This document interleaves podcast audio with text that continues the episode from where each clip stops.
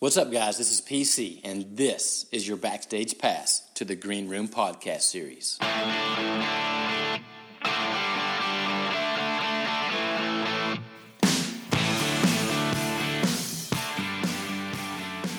What's up, guys? Hey, this is PC. You're listening to the Green Room podcast series. I'm super, super excited today. Our guest is an unbelievable educator down from southern Mississippi, Chase Chatfield. Chase, thank you so much for taking the time to be on the show here today. Just take a couple of minutes, and I want you to introduce yourself and your history in education and how you got to this point in your educational career. Well, good morning. My name is Chase Chatfield. Um, currently a middle school art teacher um, I started teaching in 2011. Um, previous jobs that I had, I realized that it was difficult to heal adults, so I've decided that it'd be better for me to grow children. And honestly, I come from a long line of teachers, and I think I just kind of fought that in my blood. Um, my grandmother, correction, my great grandmother started as a one room school teacher in Alabama. She would leave her family for a week and come back on the weekends. Uh, my grandma was a school teacher. Um, her husband was in the military, so as they traveled around, he taught. Uh, my mom did a lot of substitute teaching.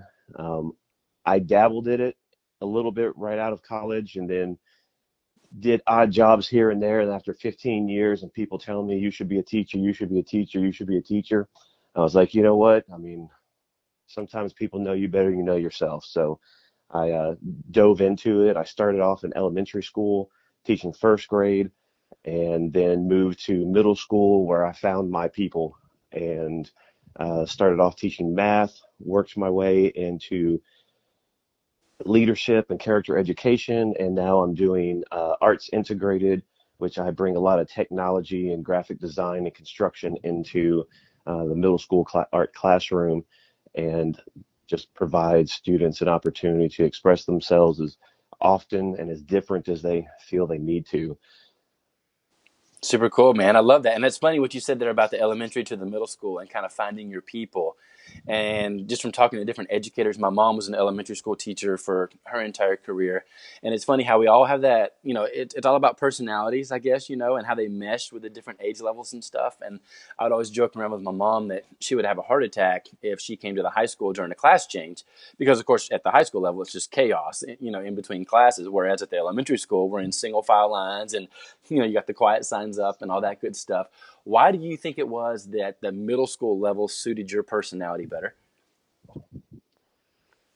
You know, it, I think for me at least, I understand middle school kids a little bit more than I did elementary. Like in elementary, I enjoyed the play learning and I enjoyed coming up with different centers and crawling around the ground and having dirty pants all day long and um, things that came with elementary school. But then we got to the middle school, I really enjoy, if anything, I really enjoy watching the students work through themselves. Not world issues, not family issues, not friends, but they're coming into their own. Their personalities are coming out stronger. They're starting to speak up for themselves. They're starting to question. Um, they're starting to fall in love, and that's always fun to watch. Yep. And you know, so it watching them do that and helping them through those processes not like hey you should do this and giving out the advice of a wise old man that's been around for a long time but just telling them hey look this was my experience this is what i did and this is the things that i went through it's not new but it's new to you I'm here to help you however you need. If it's you just want to yell at me because you're mad at somebody, go for it. Yeah. You know, if you want to come in here and put your head down and just cry over what happened at break, go for it. You know, and just having being there for them the way they need me to be there for them and not the way I want to be there for them. And for me, that's what I love about middle school. They the coming into their own and they're finding out their likes and their dislikes and they're just the full, well-rounded experience of learning not only just education but personally is an absolutely amazing thing to watch. Spot on, man. And so you're talking about that full, well-rounded education, and helping them find their niche and the things that they like. one of the coolest things that you do that, that I love just from watching on social media is you've gotten heavily involved with gaming on your campus to the point that you actually have a gaming team now um, for your students there. And I just think that that is so awesome. And so I know a lot of people, this is something that's new. Um, across the country in, in a lot of schools that are trying to figure it out, and some schools don't even know anything about it yet. So, provide some background there. How did you get involved? Why does it matter? How do you get started if I wanted to start a gaming team on my campus?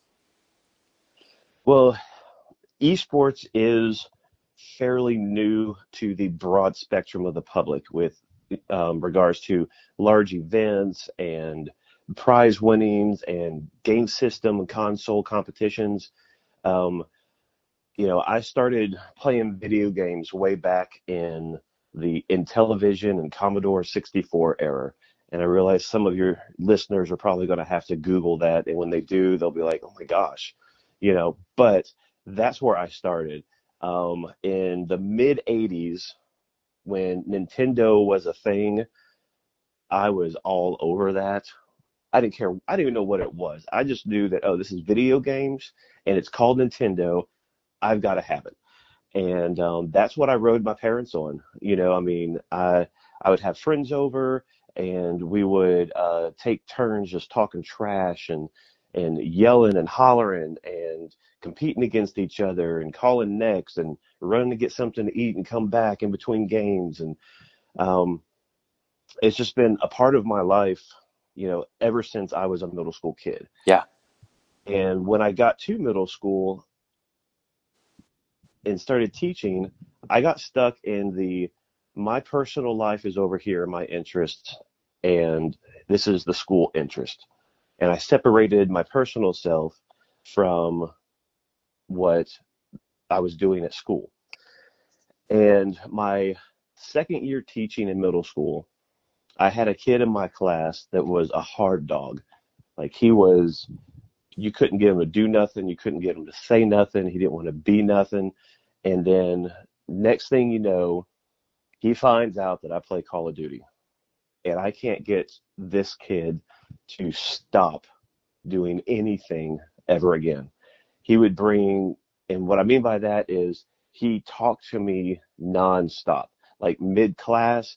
You know, when you make that teacher mistake and say, "Hey, does anyone have any questions?" and he'll go, "Yeah," and next thing you know, he's talking about Call of Duty, and so he started writing out um, different loadouts and builds to use in game and strategies on particular maps and different types of um,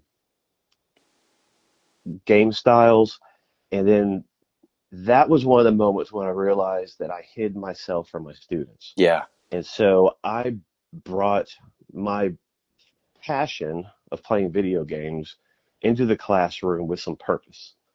And so I gamified my classroom a little bit more where we would learn nonstop and really hard for, you know, five, six, ten minutes, and we would take a complete three minute brain break and then we would hit it again and then break and hit it again and break. Next you know, class is over and everyone's like, "What happened?" It's like we learned.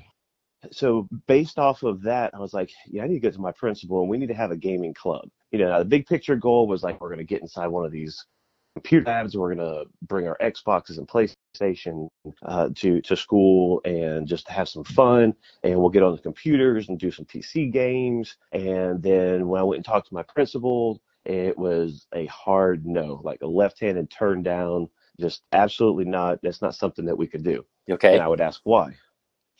You know, I said, well, well, why is why not? Why can't we? Why is this so difficult for us to do?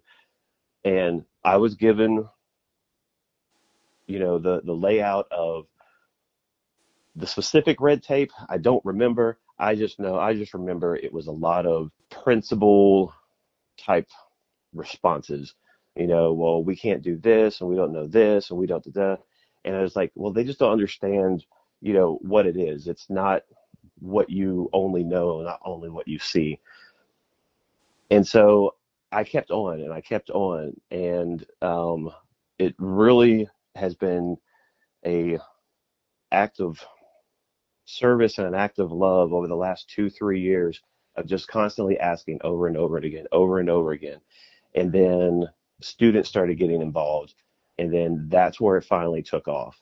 Is it what I was a teacher wanting to do this for the students, and while they were okay with that, they didn't. Honestly, I don't think they really wanted it to happen. But once students started getting involved, administration and the school district had to listen because now it was a thing the students wanted to do.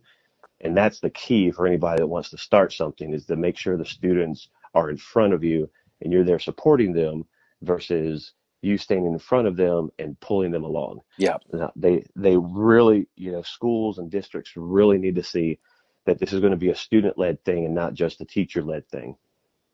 And so from that point, it turned into okay, well, we want you to do this thing, but you've got to figure everything out. So we scoured the school, and our school thankfully has a program called Project Lead the Way. And that means that we have um, computers in the school that can run CAD programs, um, that can do engineering type uh, programs. And so these computers were built for engineering, um, where I'm trying to look for, uh, engineering stuff. Okay. and, um, but they could run computer based video games easily. And so we found these computers at the school. We got them all in the same room and um, got permission to build them up. And then we had to talk to technology, you know, and their biggest concern was that now they'd have to open up their internet to potential risks because they'd have to unblock these sites that normally would be blocked by the school. Yep. So there was that extra effort that they had to do to change to having a port for us to switch. Um, and so when you don't understand, you know, what the students are asking you to do, but you're doing it anyways, it's a really it's a really big deal. Yep. Um, so when we started our esports team, we started uh, this year, and my district superintendent said, "Hey, we want you to do this, but there's no stipend." In the teacher world, if you give up extra time after school, stipends are a big deal. Yep. You know, getting paid to do something. And my response was that my response to him saying, "Hey, there's not going to be a stop stipend," was, "I don't care," and I don't. And I think anyone that coaches anything or has a club that they're doing it because they love it, while it's nice to get a little extra money, if you're around something that you love, you're going to do it for free. For sure. And let's be honest, I'd be playing video games after school once I got my, my adult life done, anyways. So why not do it for my school Yeah. And help my kids be who they want to be, how they want to be it? So once we got our season going, um, we ended up with, uh, we started a club at the school as well, where it was just an open invitation of, hey, y'all, um, come on in, play video games, hang out. Um, so we do anywhere from uh, card games like Magic the Gathering uh, to table games like Dungeons and Dragons. Um, and then the computer games, we stick to just what is specifically supported by the state um, high school sport association um, so that we just stay within, you know, the, the rules of, of our school. Okay. And and so they show up. I have about 30, 30 kids that are part of the gaming club. And for me, this is the most important thing. Out of those 30 kids, I had 11 of them that have never been part of school activities at all. Love it. They haven't been part of a club. They haven't been part of a team. They rarely go to events, but they showed up to this meeting because this is what was important to them. And this was their people. This is where they felt safe.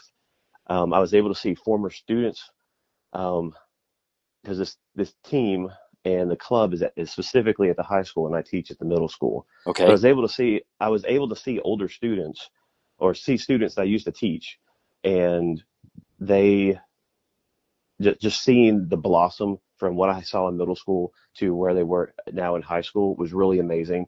Um, kids so quiet in class and don't say anything, but they get into the gaming club and they're just on it and they're talking strategies and they're joking and they're they're talking trash and uh, walking around flexing out of, after a good round of Smash Brothers, you know, and from and from the outside, people would think that's weird, but when it comes to competitive video gaming, which every video game is competitive, Yep. that it is no different than your traditional sport. You know, the the name esports, electronic sports, is just another way of saying that we are an organized gaming institute. That's all it is. And you know, we we have this the same thing you can learn through playing baseball or football or soccer, you know, swimming, bowling, archery, any traditional sport. Video games does the exact same thing electronically. Yeah. You know, and right now, esports is the only thing that's going on. You know, everyone is is stuck at home. Schools are closed. Sports, um, all the way up to the professional level, are shut down. But we're still having esport competitions because we can all do it remotely from our homes or from uh, event sites, and it's it's really awesome that our students found a place. You know, um, and that for me is worth any type of effort, is worth any type of lost time from my personal life or from my professional life to make sure that they have something that they enjoy that gets them connected, that gets them invested um, in their school and an active participant in their education. If it takes video games to do that, then you make sure video games happen on your campus. Yep. That's awesome, man. And I think I saw, I was trying to pull it up on my phone here. There was an ESPN article about over the weekend that NASCAR did a virtual race. Um, yeah, here, okay, so Denny Hamlin uh, barely beat out Dale Earnhardt Jr., and they're all racing like they did a virtual online race through these video games. And I'm like, how cool is that? You know, especially like you said, in this time right now with the coronavirus going around and no, everything is shut down but there's still this ability for people to be connected um, through online gaming and like that that's so so cool to me and so you talked about you said you mentioned this earlier but just to clarify esports is a sanctioned sport in the state of mississippi It is. We are um, we are governed by um, the High School Sports Association um, in three games uh, for now. Uh, as much as I would love to happen, um, first person shooter games um, just aren't going to be part of schools. correct Uh, you ha- you know that's going to be something that you are just going to have to do on your own, um, and then work into the you know sponsorships and joining clubs and teams uh, once you're out of school. But there are currently three games that are uh, that are certified, sponsored by the state: um, League of Legends, Smite, and Rocket League. So Rocket League is pretty much you're playing soccer with mini cars inside of a space the size of a shoebox, yeah and it's very arcadey. Um, it's it's a lot of fun. It's fast paced. Uh, League of Legends and Smite are are games that are uh, they use five man squads, and each person has a role. So communication is key. Um, skill with a particular character is important, not to mention the adjustment if your character, uh, if the other team decides that your character can't be used and they they ban it from that particular competition, you have to pick a different one based on what you see. A lot of a whole lot of real time adjustments and decision makings decisions that need to be made um, within the game even before the game is started. yeah okay very cool. And so is this on xbox or is this on playstation? Like what console are we using here? So um, for for esports, most of your esports are going to be done on the for us is specifically the computer. okay. Um, so you and I'm a PC player myself, so I don't know all the platforms that um, these games are on. okay. Um, I do I do play Rocket League on Xbox, Yep. but you can also down download the game onto a PC and then connect your controller to the uh, to the computer. Um, Smite is also a, a PC-based game, um, but a lot of your big competitions, you know, Fortnite, League of Net, League of Legends, Dota 2, are going to be on uh, on your PC. But then you'll um, and Call of Duty has has started to switch over to that as well. But you'll also find a lot of console players because, truthfully, it's the most accessible form of video gaming for most people because of the price. You Yep. know, a, a brand new system. Once you get all the bells and whistles that you need to to, to use, you can you can easily spend, you know, seven hundred, eight hundred dollars um, to have a really good gaming computer. You may start reaching towards like the twelve and fifteen hundred dollar uh, realm to if you do a build out the way you want to do it Okay. which becomes an issue for for schools as well because when they when you say well we have I have two teams two League of Legend teams and that's 10 people plus two alternates so that's 12 and then I'm not going to do the math in my head real fast but when you do 12 times 1500 Yeah. that's what you call expensive Yeah. And so it's you you got to find a way to make it work um, and so like I said earlier um, we benefit from having Project Lead the Way at our school. So we have engineering design computers that have the graphic cards and have the the uh, the RAM and the CPU to run what we need to run and still be competitive. Gotcha. Gotcha. And so is there a season, like a gaming season? So baseball is in the spring and, you know, soccer's in the fall sometimes, you know, is there a gaming season?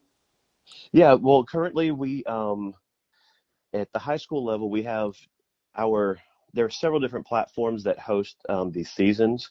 Ours is called Play Versus, and we have two seasons. We actually have one that starts right after that's in the fall, right after football, and then we have one in the spring that starts um, just after soccer.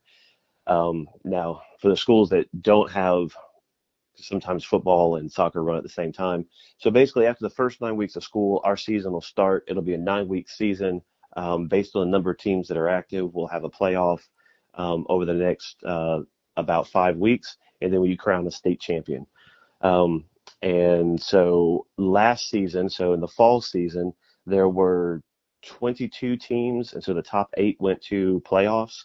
And then this uh, spring season, we jumped up to 43 teams. Oh, wow. And yes, and so while, and the thing that we ran into was, you know, we were given permission to um, compete from home by the competitive uh, board through Play Versus um, and the season that we're involved with, but the schools and the athletic departments have said no athletic, no activities, nothing whatsoever. And so it's been very difficult for us to like, well, our season's still going on. We still have matches. And so if the other team doesn't, or we have to forfeit games if we can't play them. Yeah. So we're we're a little heartbroken that you know a good start to our season is is slowly getting you know a little a little messed up, but that that's part of it. You know, sometimes you just you just you just can't do it. But you know, our guys are still playing, you know, with each other and they're hitting each other up and practicing. So when we come back, hopefully we can make up some of these games that we've had to forfeit based on quarantine. For sure. For sure. And so when you're playing another team, another school, are you traveling to that school or they're coming to you or it's all done from your own personal, you know, your your computer systems at your school and they're at their school on their computer system? Well, we we're in two separate locations. Okay. Um, the the overhead for an esports team is nothing in reality. Um, you you already have the computers at the school. You already have the internet at your school. Um, there's no travel. You don't go to another school to to compete. Um, uh, there's no 4A, 5A, 6A, 1A. There's there's none of that. There's you're a video gamer. I'm a video gamer. Get wrecked. That's basically all it is. You know? Yeah. um, we we communicate well with the other coaches through our platform um, to make sure that everybody's ready to go. Um, so there's a really strong sense of fair play, and the the district's overhead cost that they would have to um, they would have to front would to make sh- really make sure that there's strong enough internet at the school without disruption um, for us to be able to compete. Um, that's the big part. And the second part is building out the computers to, at the very least, the minimum specifications um, to be so that the students feel that they're being competitive. Um, and that's honestly not most computers are designed that way to have the minimum specs, especially a newer computer, Yep. um, to have the minimum specs needed to compete in esports. Um, but it doesn't take much to update a little bit just to get them performing a little stronger. Yeah. Yeah. That's so cool, man. It, all just fascinates me. Like I said, I see a lot of your posts and stuff that you put on social media, and I'm just like, that is so cool. And I think my favorite part about the whole thing is, like you said, with your 30 kids, 11 of them hadn't been involved in anything before that. And so that means that's 11 kids now that are connected to something that have that sense of belonging.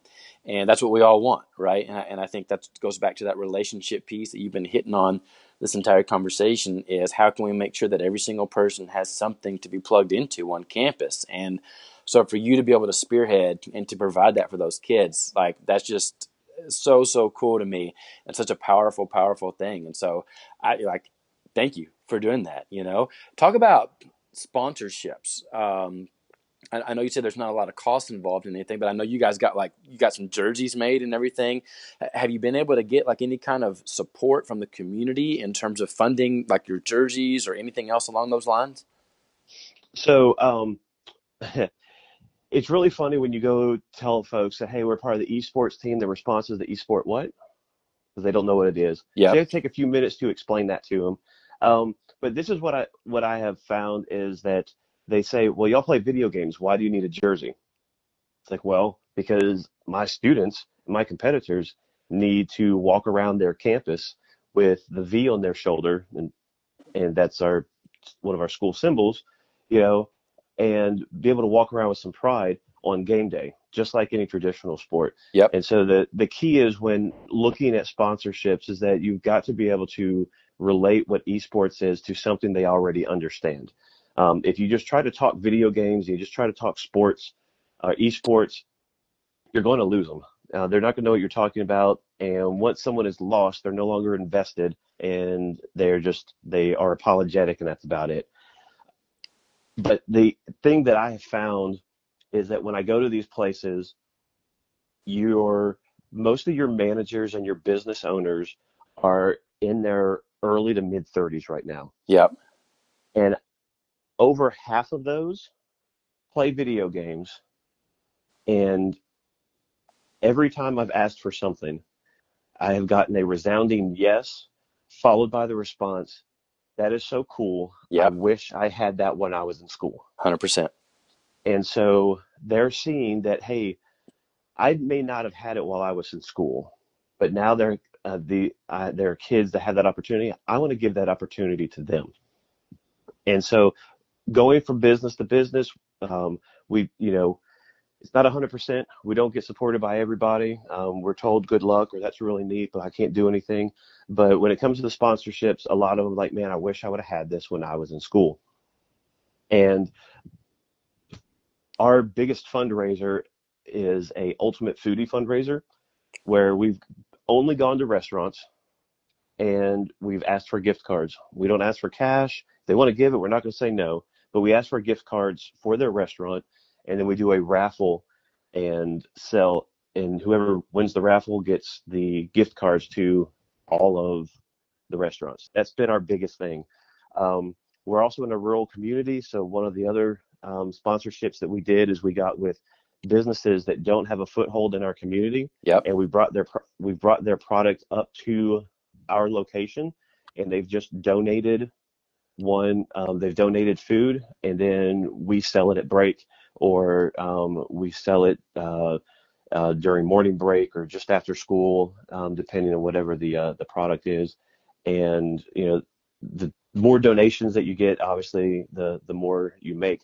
Plus, like like we talked earlier, where we have so many, I have several students on the club, on the team, and in the club that have never done anything. The parents are like, "We will pay whatever you want because my kid wants to be involved now." Yeah. I've been fighting this for his entire academic career to be part of your school to do something, and it's been just a hard no left and right. But they're willing to, what do you need? How can I get it done? And when do you need it? And um, no, we don't take advantage of that. Um, we do. We have very minimal. We are a uh, we run the club in a pay-as-you-go type of thing. So if we have an event, hey, we're going to do this. This is how much it costs. Hey, we're going to do this. This is how much it costs. Um, and we we vote on it and stuff. But you know, fundraising um, it isn't difficult, but you, you got to have somebody that's willing to do it. I'm my personality is very much a not ask for help. It makes me uncomfortable, you know, asking for other things from from people. I'd much rather try to get it done myself or find a way to make it work with what we have. Um, but thankfully, I do have a a sponsor that um, is more than willing to help out, so it makes it a little bit easier um, when asking for help. And uh, I also have another teacher friend that is the representative over at the high school during the day that is the absolute queen of asking for stuff unapologetically. Yeah. And um, so uh, it's it's you definitely have to have those folks be, because video games in general, um, we tend we do tend to be introverts in the sense that we stay at home, we play games. Yep. You know, it's a common misconception that you know we're all 300 pounds and live in our parents' basements and drink Dorito flavored Mountain Dew all day long. now, don't get me wrong. There's probably some there there are some of those out there, but uh, you know we all play video games. You know from the the receptionist at the hair salon doing Candy Crush to um, the the teenager that as soon as he gets home he uses video games to unwind and disconnect and just relax before he starts his schoolwork. Yep. Yep. That's great stuff, man. I absolutely love it. Very informative for me, and I know the listeners will get a lot of, from that as well. Another cool thing of technology, cool piece of technology that you are a huge advocate of is Kahoot. Talk a little bit about, for somebody that's not familiar with what Kahoot is, what it is, and how you utilize that in your classroom. All right, so Kahoot is a great way to gamify your classroom. Um, it's a game based learning platform and it uses multiple choice quizzes that allow the students um, to compete against each other to show off their academic prowess in class. So it can be anywhere from five questions to 50 questions or somewhere in between. Um, there have been a lot of updates and a lot of upgrades um, over the past year with with the system to now uh, you can provide pictures in your answers. Um, you have uh, you can make it team based, you can make it solo based.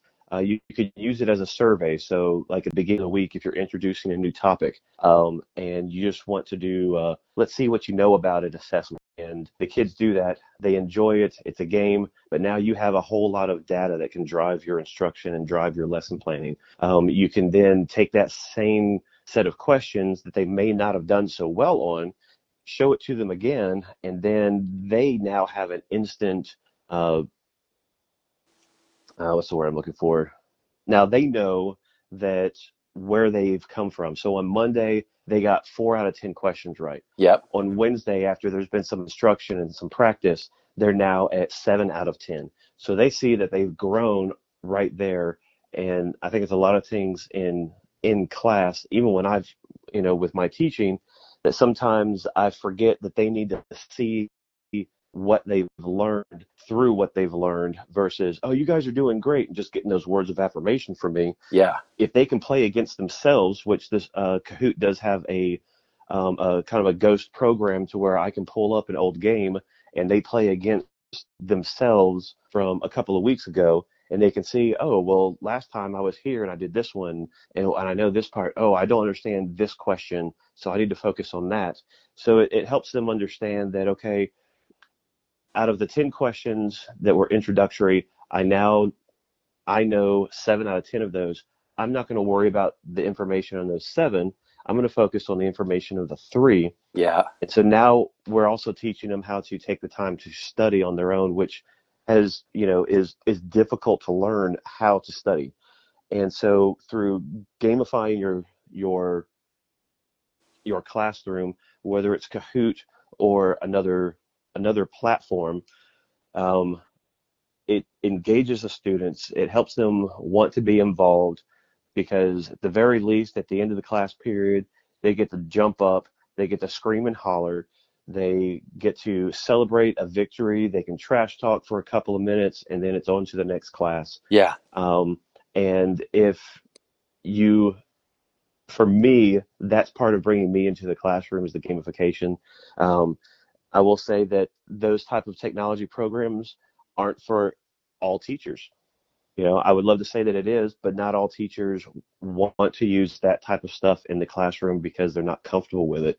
And my statement to them is just to encourage them to get out of your comfort zone, step out on the skinny branch and let your let the kids and your students enthusiasm kind of push forward the way you run your class Yeah. to help them be involved more.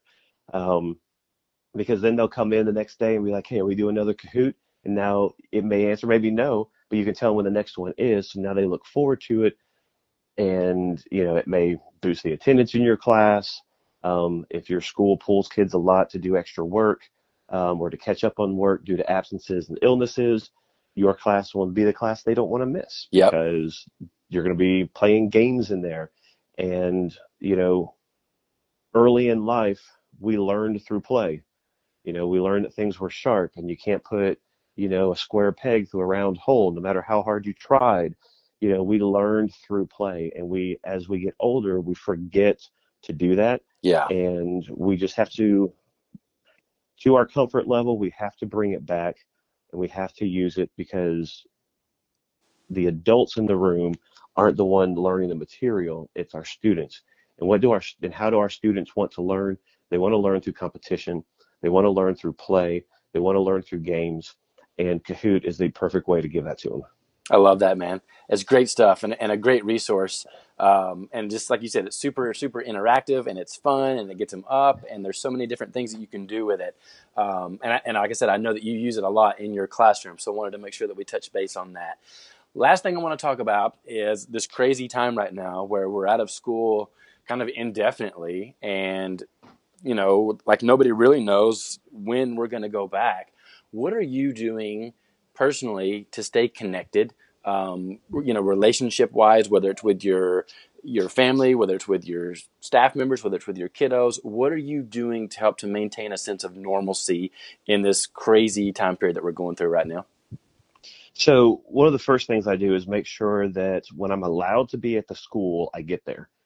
Um, we our school happens to be the lunch hub for our um, our attendance center, and Monday through Friday from for two hours, a group of teachers go up there and we pass out lunches um, for free to any kid that's in the car, kindergarten or not kindergarten, excuse me, but any kid that's in the car all the way up to age 18.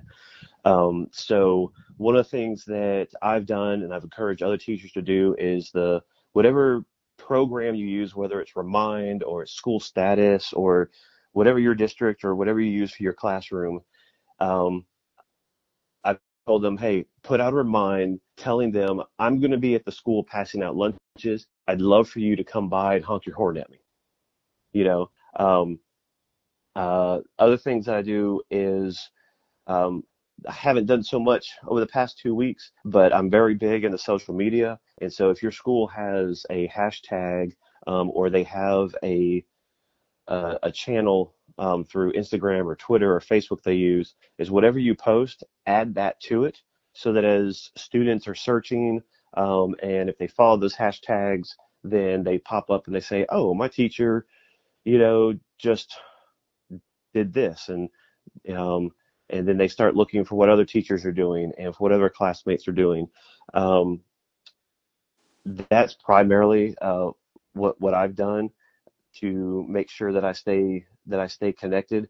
Um, I'm a non-academic class, so there hasn't been a lot of focus on uh, me sending work, quote unquote, home for them to do during this time.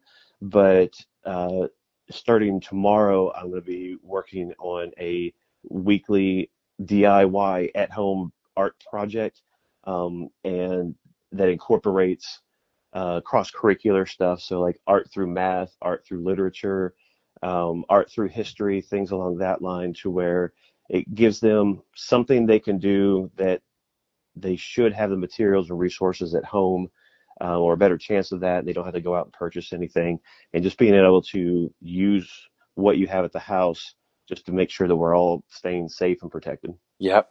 I love it, man. Because it's just one of those things like, you know, there's not a book that teaches you how to get through this as an educator or as an administrator or, you know, as any type of leader. You know, it's, it's one of those just, you could have never predicted this. Um, and so it's just wild. And so I love hearing the different ways and seeing the different ways through social media. Uh, we talked about earlier before we started recording here. You've posted some just absolutely hilarious stuff on your social media as well, which makes me laugh, which I think is important too. Um, because again, you're, you're relating to your kids, you're relating to me, um, and, and, it's just to be able to keep a sense of humor and a positive outlook in a time like this. I think it's so important that people like you are out there doing that and providing that sense of hope and as much of a sense of normalcy as, as we can possibly have in this time period, man. So thank you for that. Not a problem. And, and that's the key is that it, if out of all of this, I hope people realize that, that they can do, you know, um, uh, when you're sitting at home, you know, from from TikToks to Snapchats to Twitter, Instagram, Facebook, any other platform of technology that you use for social interactions, that we're doing we're using them very differently now, and we're being forced to use them differently because it was at one point in time all about me. You put your best face out there, you put whatever was important to you, and now it's the only way we can communicate with other people. Yep. And and so we have to put different things on social media to communicate what's going on with ourselves. And so I think you'll start seeing some of the funnier sides of of people and some of the more serious sides. People will be honest that hey, everything is not right with me. I need some help even if you know, whether, you know, it's I need somebody to call me or you hook up with a bunch of friends and play a game um, virtually online um, and, and post the outcome. Or like my wife and I, we are planning um, a, a, a cosplay type of stuff to um, show the transition from hey we wear regular clothes and now we're straight Mad Maxing it, you know. So we we're doing all different kinds of things. It's allowed uh, my wife and my kids to reconnect from our busy schedules to where they are we just don't run into each other. Yeah. and now we're around each other 24 7 um, and so uh, as bad as the situation we are in now the key is to look at what positive can, can come out can come out of it. And if anything it helps education move forward through better use of technology and not just we're going to use a Promethean board now instead of a chalkboard type of use of technology, but um, just being able to uh, communicate what needs to have hap- what needs to happen quicker to being productive even without everyone being in one place at one time, showing personal ownership to your education through being given uh, assignments and then completing them on your own when you choose to do it. Yep. I think it's this whole situation, you know, and this comes from somebody that my bachelor and master's degree are 100% online. And so this isn't uncomfortable for me, but I do know for some folks, without somebody pointing and saying to do, they're not going to. Yeah. And so I just, I just love that that gives us an opportunity in education to show how resilient and how value valuable we are and just find you know as many different ways as we can to reach our students and to support them and provide hope that this too shall pass and we're going to come out of it on the other side stronger than where we were. I love it, man. Chase, thank you so much for taking the time to be with us here today. Thanks for all that you do for the world of education. Like you get it you know. And like I said, I, I, love seeing all your posts and everything that you do on social media. Had the opportunity to spend some time with you here when we did our educator summit down in Mississippi and to meet your wife as well. And just think the absolute world of you. And just again, just want to say thank you for all that you're doing for, for our young people and for the difference that you're making every single day, man. Hey, not a problem. I appreciate it. And to all all the teachers out there that uh, may be listening, uh, make sure you close all your conversations with "I love you." because your kids may not hear it if it's not coming from you. Guys, you've been listening to the Green Room podcast series. Thank you so much for tuning in. If you enjoy the podcast, if you do me a huge favor, if you would rate it, subscribe to it, and then share it with a fellow educator that you think might enjoy it as well. Chase your dreams, kids.